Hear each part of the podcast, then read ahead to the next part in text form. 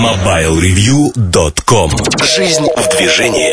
Здравствуйте, это Наиль Губаев. Вы слушаете пятьдесят пятый выпуск подкаста мобайл ревью точка ком. Сегодня в номере Сергей Кузьмин в рубрике «Штучки» о новых плеерах Sony, о ценах и наличии в магазинах.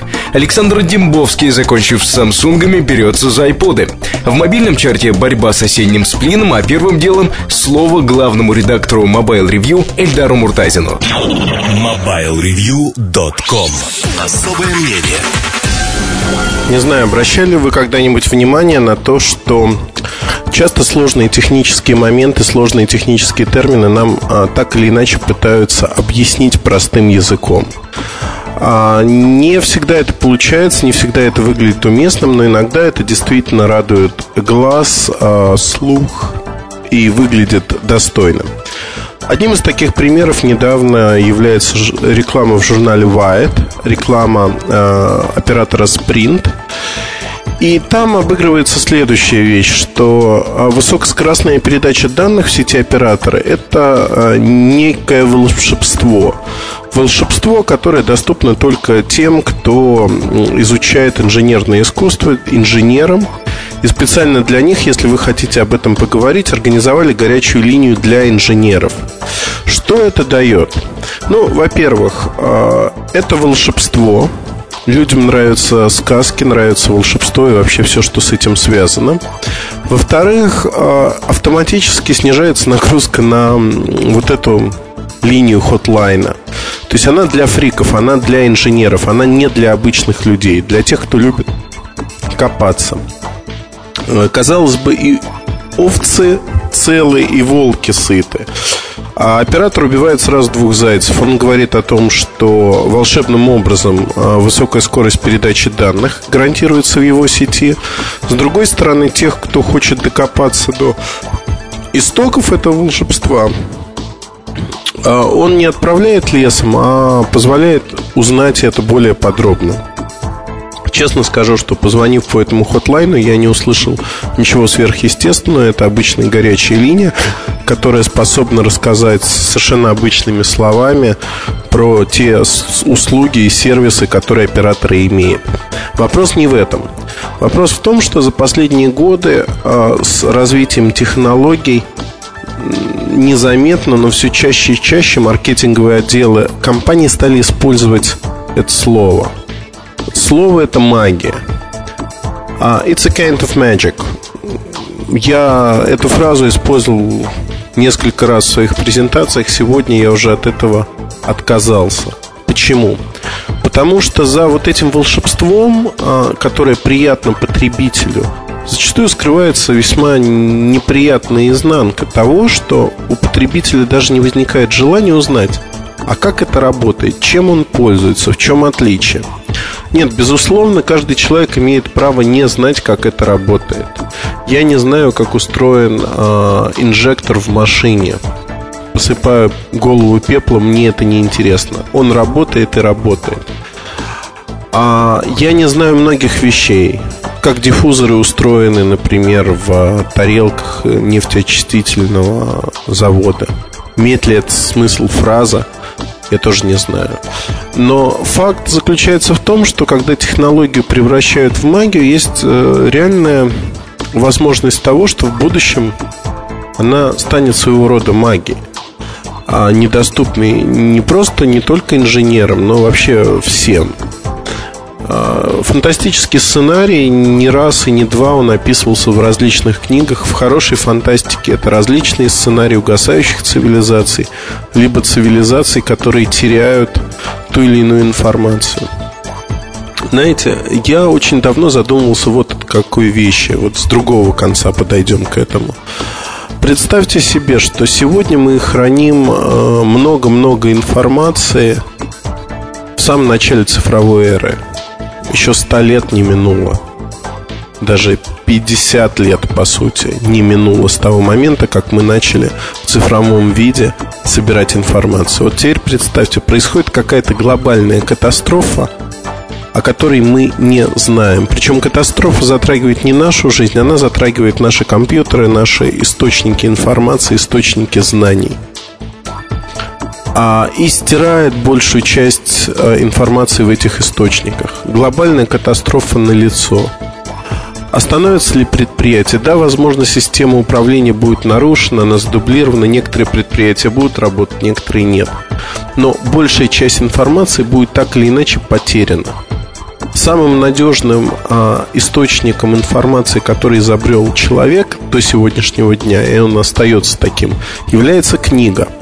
В качестве доказательства приведу несколько примеров. а, Еще в древние-древние времена пятидюймовых дискет у меня была моя любимая дискета. На ней умещалась вся информация.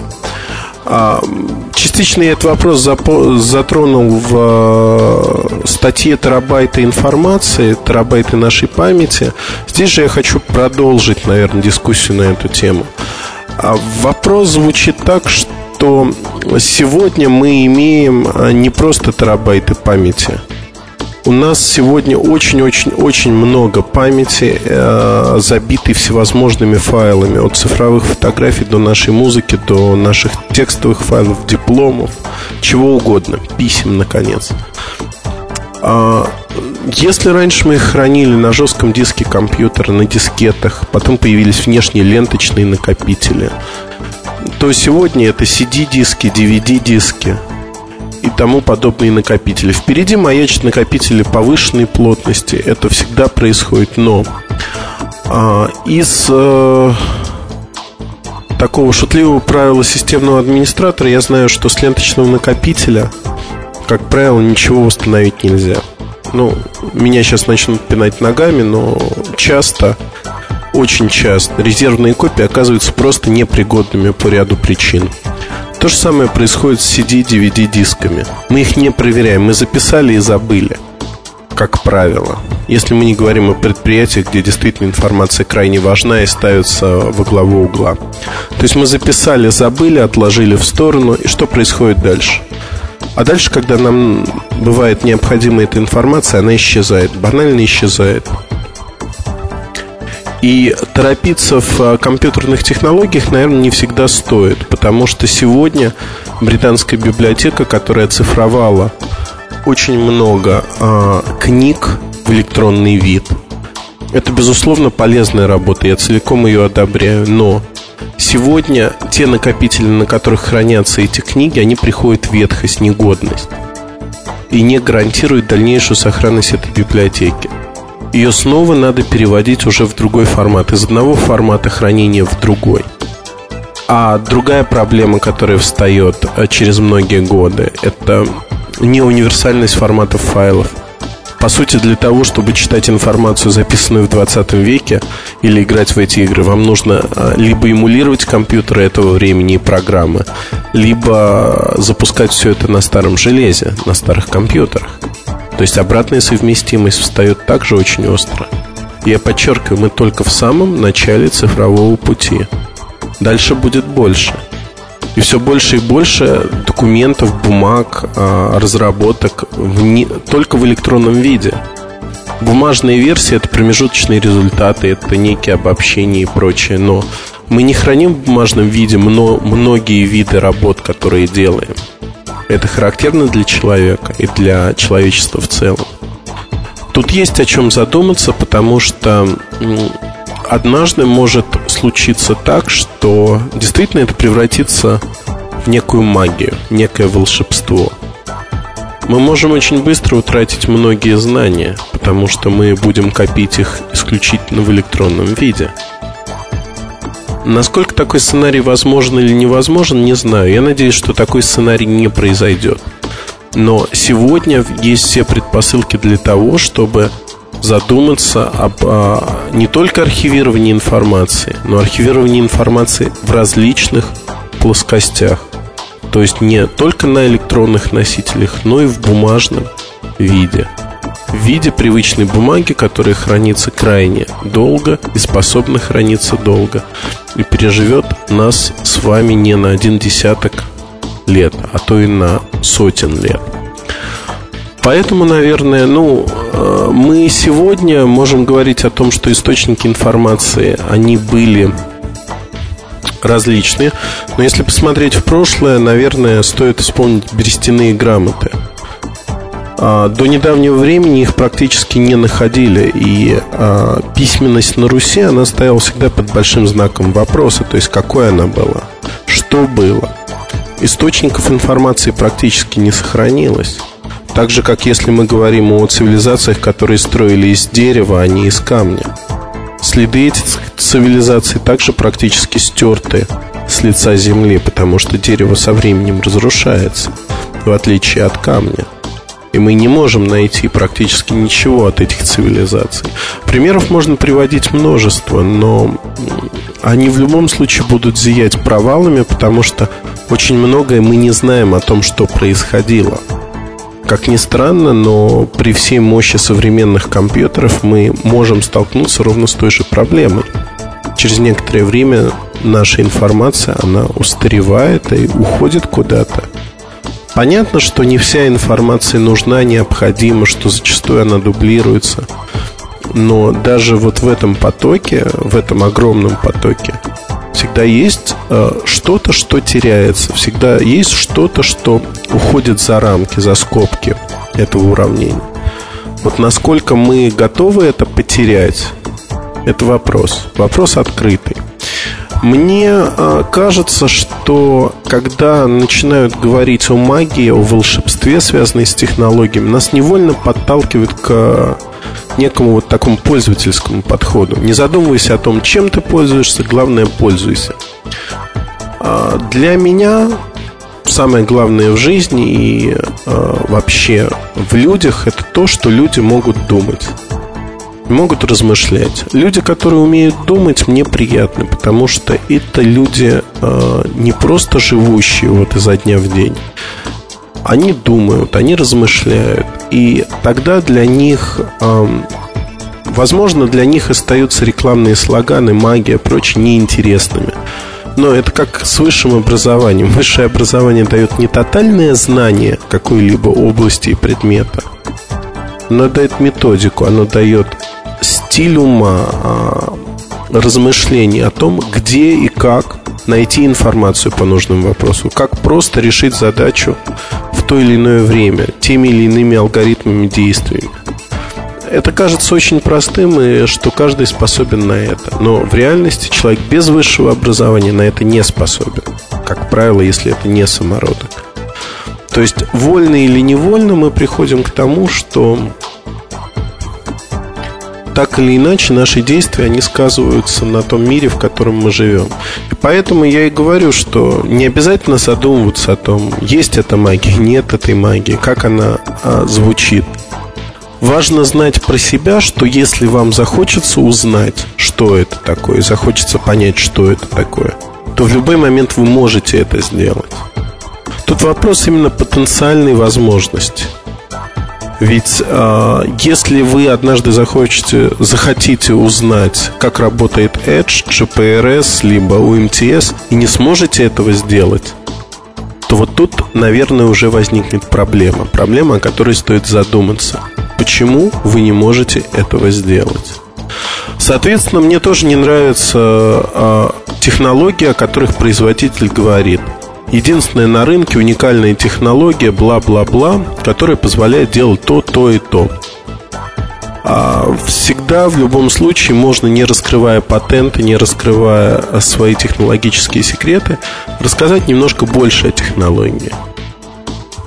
Если производитель этого не делает, скорее всего, это маркетинговая шелуха. То есть это ровно те же технологии, которые мы видим в других устройствах, и ничего особенного здесь нет.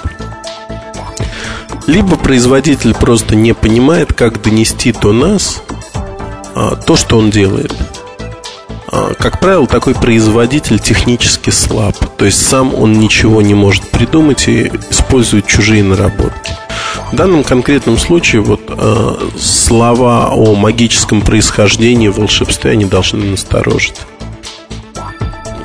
Стоит ли вот серьезно воспринимать это всегда? Наверное, нет, не стоит, надо осознанно подходить к вопросу. Иногда это интересно, иногда это смешно, иногда это нас развлекает в какой-то мере.